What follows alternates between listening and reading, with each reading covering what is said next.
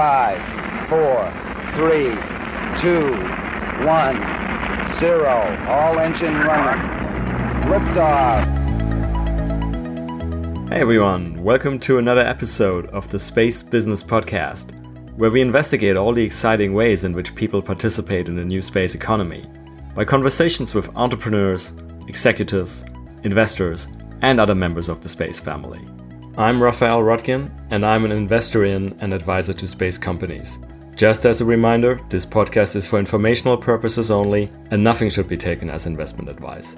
Sadly, I am not a rocket scientist, but I am an alumnus of the International Space University, which is also our partner in the podcast. Here's a short message from them. The International Space University, founded in nineteen eighty-seven in Massachusetts, U S A, and now headquartered in Strasbourg, France, is the world's premier international space education institution. It is supported by major space agencies and aerospace organizations. I S U offers the Master of Science in Space Studies program at its central campus in Strasbourg.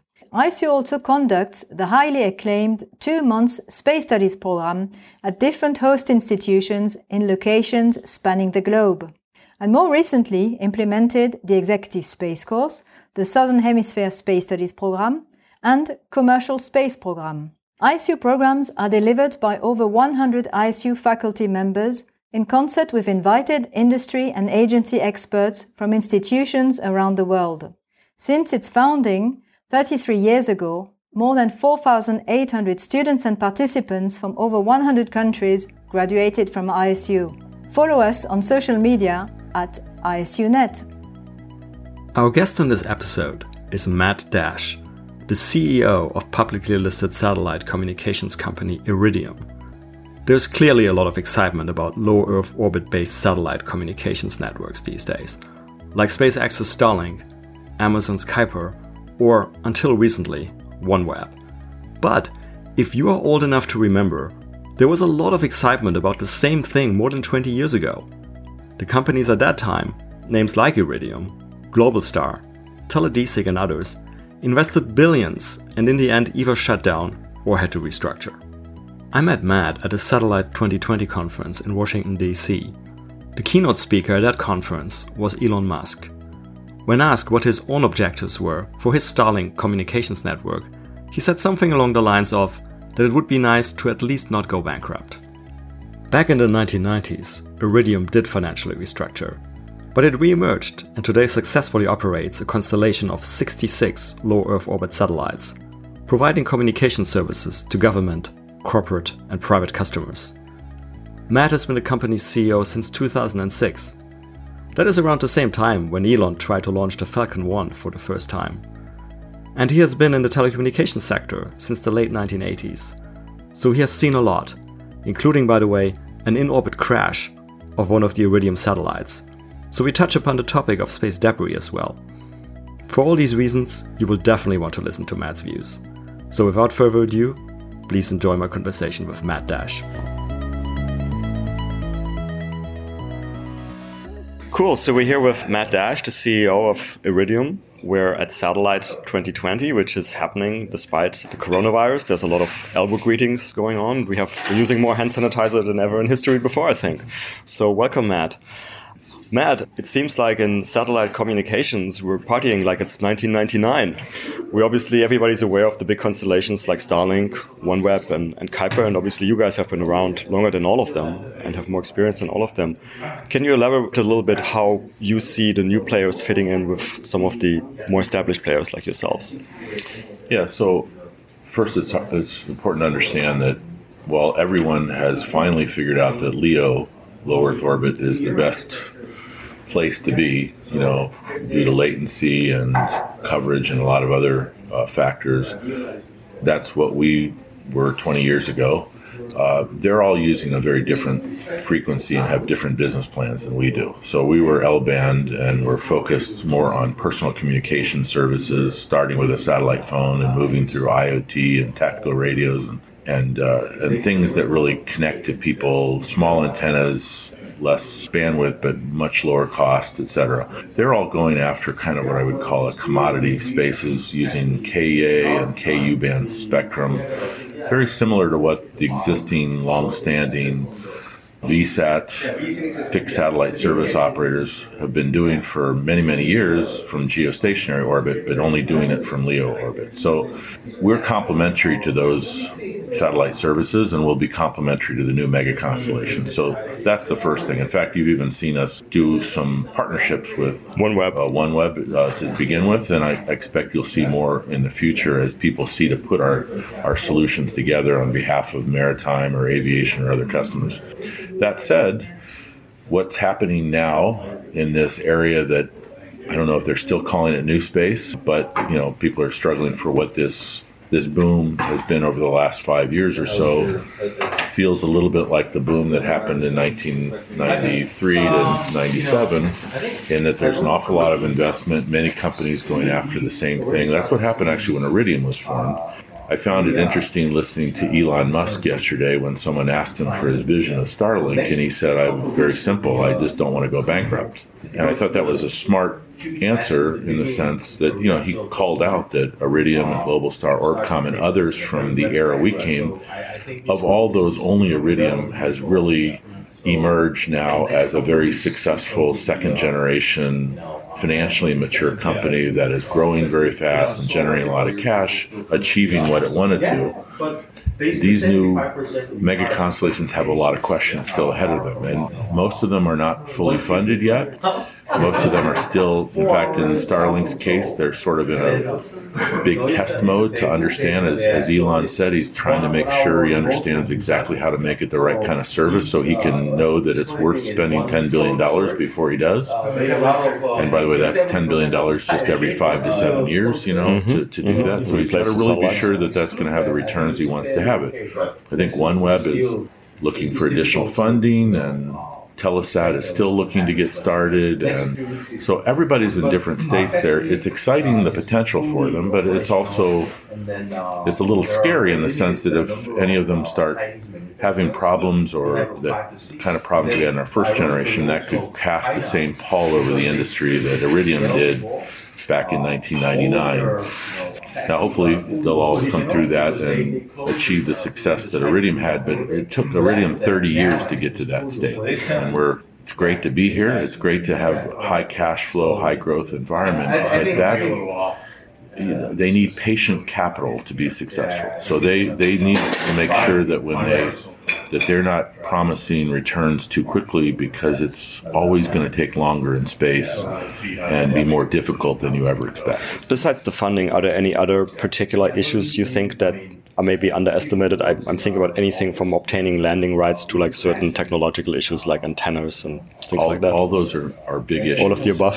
I will say that the biggest issue that every, going back to for the first broadband low Earth orbiting system was a company called Teledesic back in the nineties, sure, by Craig McCaw and Bill Gates and others who invested in that. It also went bankrupt, and its main problem, if you ask any person from Teledesic, was the terminal, the end user terminal.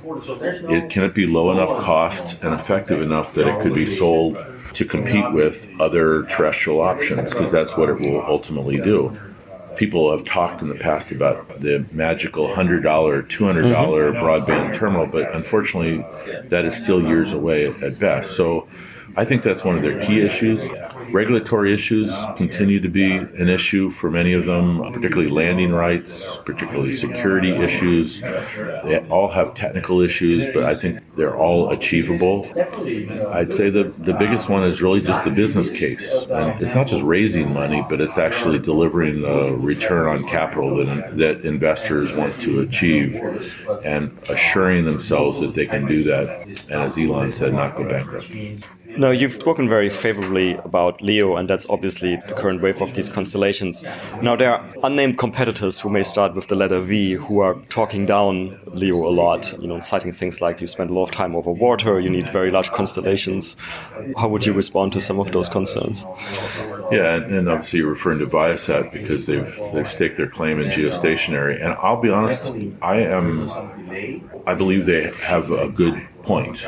I don't believe there's anything that magical about LEO. I would love to tell you that It's all about LEO, and that will create success. You can have success from geostationary orbit as well. And if they can achieve the objectives that they've set out with their ViaSat two and three and eventually four, it sounds like they're already talking about, then they can supply the capacity and cost for a commodity broadband service that people need. There will be applications that are really low latency that they won't be able to support as well, but I don't believe that's the primary issue. I will tell you, though, Iridium's view on the, all this is that this is why we have avoided the commodity broadband space. It is too many companies coming with too many solutions, and you haven't even brought into play Google Loon and Facebook Aquila and HAPS solutions, high altitude mm-hmm. platform systems. I can't remember what they're exactly called.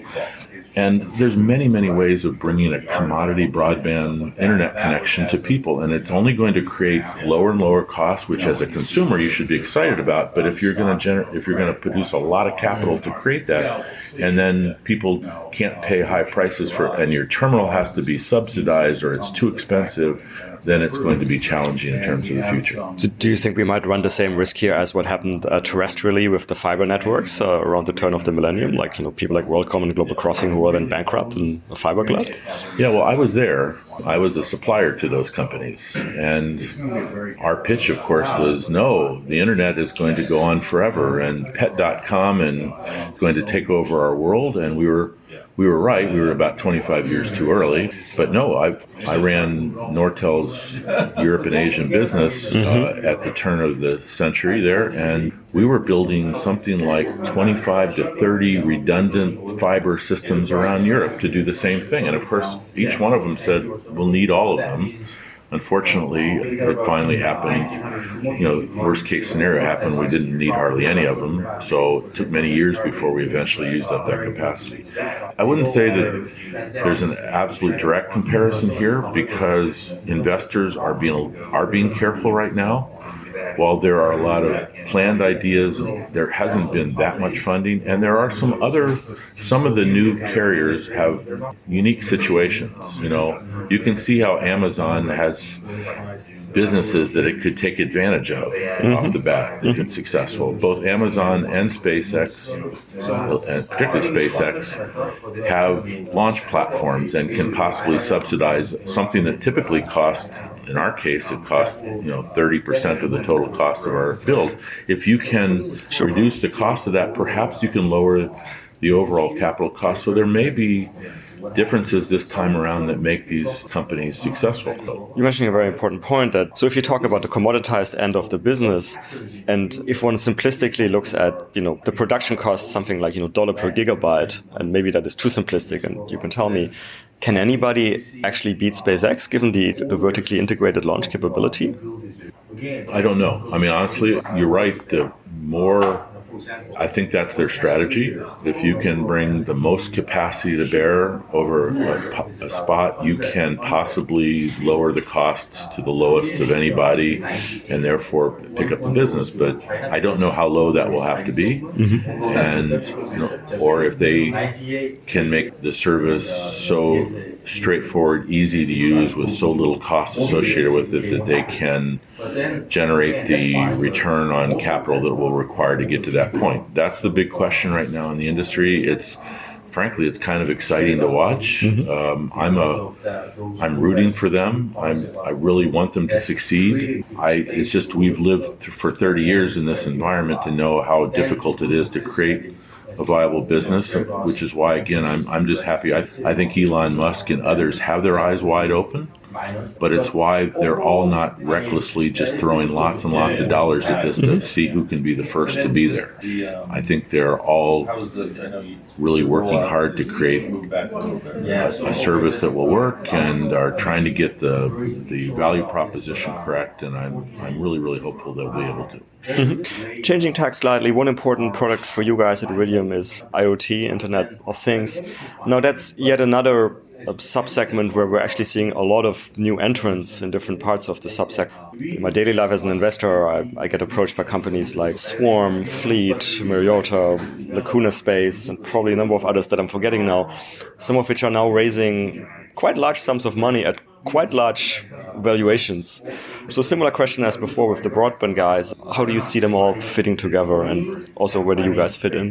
So I thank Motorola when they created us to have created our basic architecture, which started out being satellite phones, but today the majority of our business is IoT. And in fact, I kind of see ourselves as optimized for IoT. And when I say IoT, I mean a direct from satellite to device solution that is very low latency, very high quality, very consistent performance, can be relied upon anywhere in the world to deliver information extremely efficiently. And as a result of that, we have almost a million devices on the network. It's growing at twenty plus percent for the last ten years.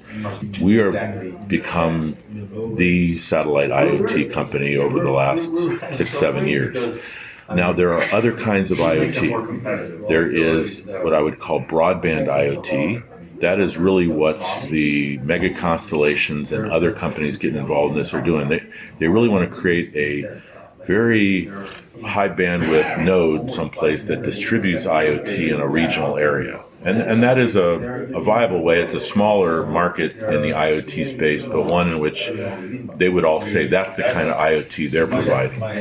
Starlink, OneWeb, et cetera, will provide that service. They cannot create the kind of IoT we do. They cannot scale down to a very low-cost antenna, small battery-powered. It's just not their architecture, nor, nor do they plan to do that. Now, you just mentioned the third kind of IoT companies from space, which I would call narrowband IoT. Those are all what I call high latency companies. That is, mm-hmm. not real time, so very rarely two-way. Mostly they are for very low power devices, typically battery, battery powered, that could live in a field for five, six, seven years at a time, waking up to send maybe one data point to a day that would be delivered sometimes within ten minutes, sometimes within several hours. And I believe, you know, the A R P Us, where our A R P Us say might be ten dollars a month, the A R P Us for a broadband system might be one thousand dollars a month for that one node, you know, hopefully distributed up amongst many, many regional customers. The A R P Us typically these guys are looking at are like twenty-five cents a month. So it's a completely different business and different model. Yeah, it seems to be it's typically about one cent a message, and like you said, you don't need to send a typical message very often. Yeah, if you if you need the the how much moisture is in this field, and you want each field has a different moisture container, you don't need to know exactly what moment in time that that moisture reading was. You just need to know sometime during the day that that was a fairly dry field, so you can decide to turn the water on. And there'll be lots and lots of those devices, and I think those networks are being built. Now, that being said, there's an awful lot of those networks being built. Again, there seems to be a gold rush, and there's, I think I can count at least twenty companies.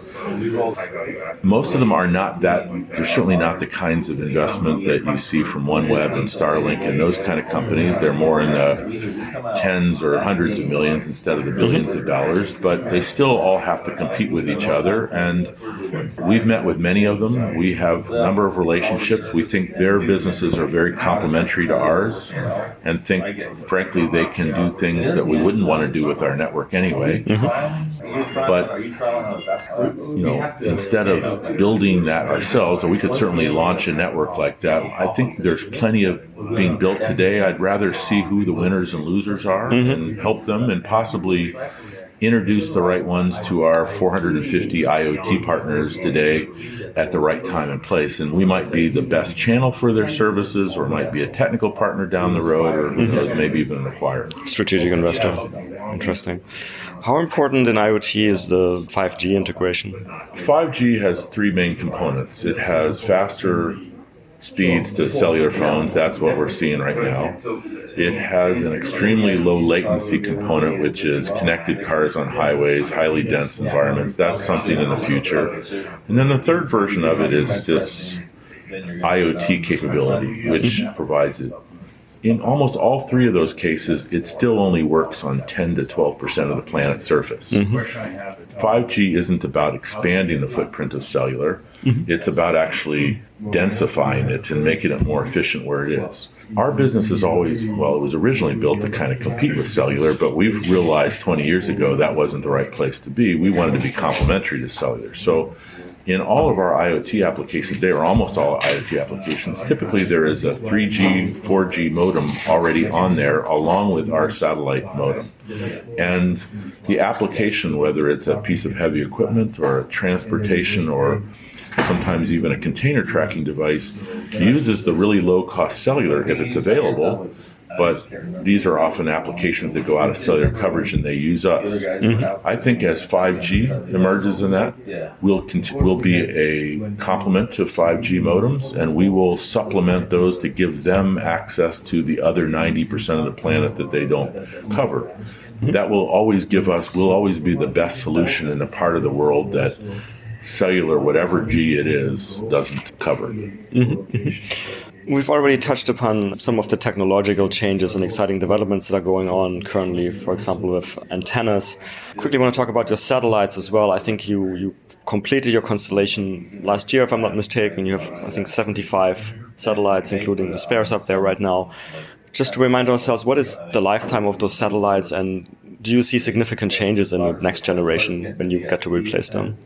Yeah, so yes, we did just complete a three billion dollars network upgrade. By the way, it was a completely seamless upgrade. Our customers didn't even know as we transitioned from our first generation network to our second generation network. We did it without dropping a packet or a voice call. We've deorbited all the old satellites and they've all burned up in the atmosphere. So a pretty amazing technical achievement to get to that point. And believe me, it's really fun not to have to spend three billion dollars again and actually be able to generate cash instead of spend it. As far as each of those satellites has been built, unlike the current sort of new space concept where you build low cost, lower cost, cheaper satellites that have a three to seven year kind of life cycle, our satellites were built to much higher quality standards. So they really are more like fifteen to twenty year kind of constellations. The satellites were built to a twelve year design life, and you expect to get, with spares and everything, fifteen to twenty years life out of them, like we did with the first generation constellation. So a long life. That's why we're able to be, we're very unique in the satellite industry in that we have a ten-year CapEx holiday uh, where we are going to spend an average of thirty-five million dollars a year, which is very small compared to our profit and earnings. So we're really going to be able to generate a lot of cash for the, for the first time in many, many years. And so that gives us a lot of time to think about the next generation. We have a lot of capacity in our existing system, so we have we can supply a lot more service with what we have today. I'm expecting that the next time around when we do this, and we're debating on what the name of that will be, it probably won't be Iridium Next Next or Next Squared. Somebody was lobbying me at the conference today that it should be called Iridium Beyond. I like that, but if I have to pay royalties, I'm not going to use it. Yeah. You know, when we do that, I'm, I'm really not sure that it will even be a complete new constellation, or whether we might be a payload on some other, another constellation, or we might, our L-band service might be a multi-mode service with other other capabilities. And I'm not even sure it would necessarily be commodity broadband. It could be other applications in space. For example, when we when we launched this Iridium Next constellation that we just completed, we had a hosted payload on each one that tracked aircraft in flight. It's, it was a joint venture we created with the F A A equivalents of Canada, the U K, Ireland, Denmark, and Italy, and it's called Aireon, A I R E O N. Sure. And Aireon is a payload that listens to every aircraft, say where it is, what altitude, and it transfers that information to an air traffic controller. So the world that had only been like thirty percent covered by radar now is one hundred percent covered by the system that tells you exactly where aircraft are, letting them be very efficient. That service alone is going to be almost as valuable as Iridium is ultimately, even though it doesn't do anything related to what our communication services are. So I could see doing the next generation system in a completely hybrid fashion with other services in space with our system. So just rebuilding what we have today, I don't think is, is where we'll be. I'm fortunate we don't have to really broach that subject for a number of years, mm-hmm. though I'm sure we'll get plenty of people who want to partner or give us ideas about what that will look like, and we're excited to talk to them about that as well. But for now, we have so many capabilities we can exploit from our current constellation as we move into this new broadband capability, which we call CERTIS, as we miniaturize the devices that will allow you to take pictures from very small devices anywhere on the planet, to protecting the G P S infrastructure, which are many other topics we could go into, but we have a lot of runway for continued growth. Mm-hmm. So to pick up on something you mentioned, that um, you successfully deorbited all of um, your old satellites, which brings up the very important topics of the dangers of space debris. And you are possibly one of the only people, if not the only person in the world, who has very direct experience with the dangers of space debris, as one of the Iridium satellite collided with a, I think it was a defunct Russian spy satellite or something like that. How do you see space debris? Um, how you guys are thinking about it? What do you think should be done that's not being done? Sure. Well, you know, back in the nineties when we were created, launching ninety satellites freaked out everybody. It was viewed as extraordinary number of satellites given the how many satellites had been. And so the U S government, in licensing the original system, asked that the that we would dispose of the satellites when the time came for it in, in a one-year time frame. And in fact, there were no regulations at the time. There were no guidelines. Subsequently, a twenty-five year guideline was imposed back in the two thousands, but we really maintained enough fuel, et cetera, to, to deorbit within one year. Now, of course, ninety-five satellites sounds like a slacker, you know, you know, with tens of thousands of satellites. So uh, certainly the concerns have gone up, though. By the, you know, when we dis, when we launched our new satellites and didn't need our old satellites, we very responsibly removed them from orbit. We lowered their altitude and let them burn up in the atmosphere. And in fact, with a one-year target, we actually achieved a one-month target for each satellite. So we far exceeded the expectations that the world has. So we've been a very responsible users of low Earth orbit so far. You're right, it was informed by the fateful day in two thousand nine when I got a call saying that one of our satellites had uh, blinked out over Siberia and they don't know why. And you need to know the environment back then. We were not getting precise information about space debris. In fact, the information that was in what was called the space catalog was dithered in a way that we couldn't know exactly where things were because it was viewed as a strategic information. Because of the collision, those who maintain that database realized it made no sense to do that any longer, and that, that precise information about debris was supplied to us and all the other operators. As a result of that, we have been moving satellites where we never did before. We wouldn't have moved them before because we were worried we'd move into trouble as easily as moving out of trouble when the error bars that they were telling us about was up to a kilometer. Which direction are we really supposed to move?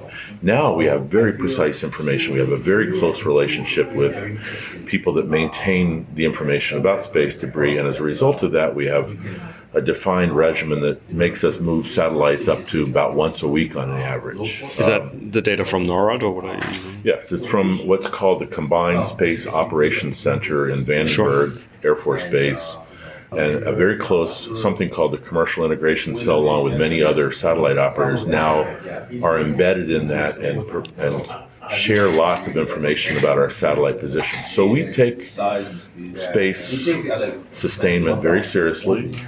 We worry about anyone who flies above the space station without thrusters, without information, without being part of the information transfer. We worry about anybody who doesn't design a lot of redundancies into their satellite systems, because this is a shared resource that we all share. And it's important to know that if for some reason your satellite should die in space, even at our low altitude, which is only seven hundred eighty kilometers above the Earth, it's one hundred years before the satellite decays. At OneWeb's orbit, which is up at eleven, twelve hundred kilometers, it's one thousand years. So that's a long, long time for something that's out of control to possibly collect, you know, to hit other things, right? And that, that we just can't, we can't survive as an industry. So I'm I'm encouraged about what all the, both the new constellation players like OneWeb and SpaceX are doing. I'm encouraged by all the efforts that everyone in the industry is doing to be as responsible as they can be. I worry a little bit that it's all best efforts. It is all best practices. There is no regulation still requiring practices, and there will be satellite operators in the future who may not follow the best practices, and if they don't, it won't just hurt them, it will hurt the rest of us too. So I believe the environment in space today is safe, but we do want to keep it that way. Uh, and safe, and safe is a term I use carefully. I mean, we can manage the current risks that we have today, but with the coming launches of thousands of satellites, we have to be very, very careful not to change that environment to something that would become untenable for all of us. Because I suppose if you look at some of the historical failure rates, uh, and I know, of course, satellite technology has advanced a lot, but even if it's just five percent, five percent on twenty thousand satellites gets you to very frightening numbers of potentially defunct satellites, um, which is why people are proposing the you know, potential cleanup mechanisms. But I suppose, which then brings up the questions, who will, who will pay for these? So yeah, no, it's, that's a real problem. And I recently I got into sort of a Twitter exchange about this factor with some of the people in the industry who were interested in these things, and they said, "What would you pay?" And I, I threw out a thought experiment to say, you have to understand. I mean, if one of and I, by the way, you said five percent. We had a much higher failure rate than historically that in the first I know, generation, yes. And so five percent would be great. Good. You know, yes. Now I don't believe we're going to have that going forward, but let's just say we did. So people said, "Well, wouldn't you like to bring some of those old ones out of space?" Well, first of all, that was from the bankrupt company. I don't know if I had. I don't. I'm not sure if I have. I, I think I have moral responsibility for those, but I'm not sure I have legal or financial responsibility for those. But let's just say we, let's just say I really want to get those out for some reason. They, by the way, are below my network. They're not going to be any harm to me. So I wonder what the business case is for my shareholders for me to spend money on bringing those out. Now, I think I think it would demonstrate good leadership to the industry to do it, so I'd be willing to spend something. I think it's good public relations, so I'm certainly interested in doing that. But when I understand that the best price they can do would be millions of dollars mm-hmm. for even one piece. Correct. And remember, there are potentially one hundred thousand pieces of debris up there. Mm-hmm. What would you spend to just get one out? You know, you, I think you spend very little. So I threw out the I threw out ten thousand dollars just as a thought experiment. Mm. Of course, that was immediately quoted by you know space writers that Matt Desch is looking for a ten thousand dollar solution. Um, okay, I guess that was the that was a mistake. But, it was on Twitter. Yeah, it was only on Twitter. I was just engaging with some people in a thought experiment, but but it does beg the question. What will be the business case for these? Now, I believe, I'm hoping that those systems develop. I'm hoping they come down in cost, but I'm af- I'm afraid we're going to need a completely different way of funding them and creating them. And it's probably going to be a global problem that all the countries of the world have to get together mm-hmm. because I, I don't know that any one operator or any one entity will ever be able to afford to make a dent in, in the problem without that. No, agreed. And I suppose that's why people are, are talking about almost like taxes on launches and business like business models, revenue models like that. Matt, I want to just finish up on a very simple question. Is there anything that you think that the people following the companies, the, the investors, the analysts are over-focused or under-focused on or, or even misunderstanding about Iridium? Well, there's, there's a few. I mean, and some of it just come from the history uh, and the fact that we're We're in an orbit that everyone is using, and a, and a lot of people assume that every time they hear of a new launch into LEO, that that means that whatever else is in LEO is competing with it. So as we talked about, I, I think I need to patent the phrase. It should be on a T-shirt. You know that low, low Earth orbit or LEO is a neighborhood in space, not a business model, is what we basically say. Just because we're along this line doesn't mean we're doing the same thing based on our frequency and our business focus. We really are doing very different things. So that's the first one, and and I think that's been understood now. The other is that Iridium is like any other satellite company still, or that any of the other satellite companies today are even trying to do what we've done. I mean, we really are excited that the lane we've chosen is a very important one, it's an interesting one, and it appears to be a pretty clear lane in terms of not many people have come to try to, to tackle that lane. So personal communications to very small devices and that can be used by consumers and, and the Internet of Things is really, frankly, an excellent space that we have a really clear runway. So uh, we're now in sort of a financial phase of our development. I think that a lot of people are surprised at our success and, and all the cash flow we're generating, and they, they're acting like we're an overnight success story, when in fact, of course, it's only taken us thirty years to get to this, this overnight success. But it's a lot of hard work, you know, and it's a lot of, a lot of risk that we had to retire over many, many years to get here. So, but, but they need to know that that risk is behind us for the most part. We have a clear runway and a lot of exciting, exciting growth, and I'm expecting that investors will, eva will evaluate us and value us accordingly. And I hope uh, you and the investors are going to reap the, the cash rewards over the, the next few years. That is, uh, that is our commitment. Thank you very much, Matt. Really good to talk to you. Thanks. That's it for another nominal episode of the Space Business Podcast.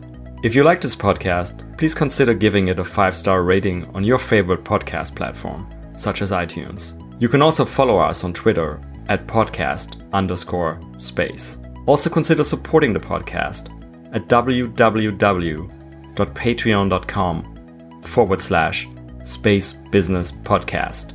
If you have any feedback, including ideas for guests, and that may include yourself if you have an exciting space story to tell, or are interested in being a sponsor, or really anything else, drop us an email at spacebusinesspodcast at gmail dot com. That's it. I look forward to seeing you for the next episode.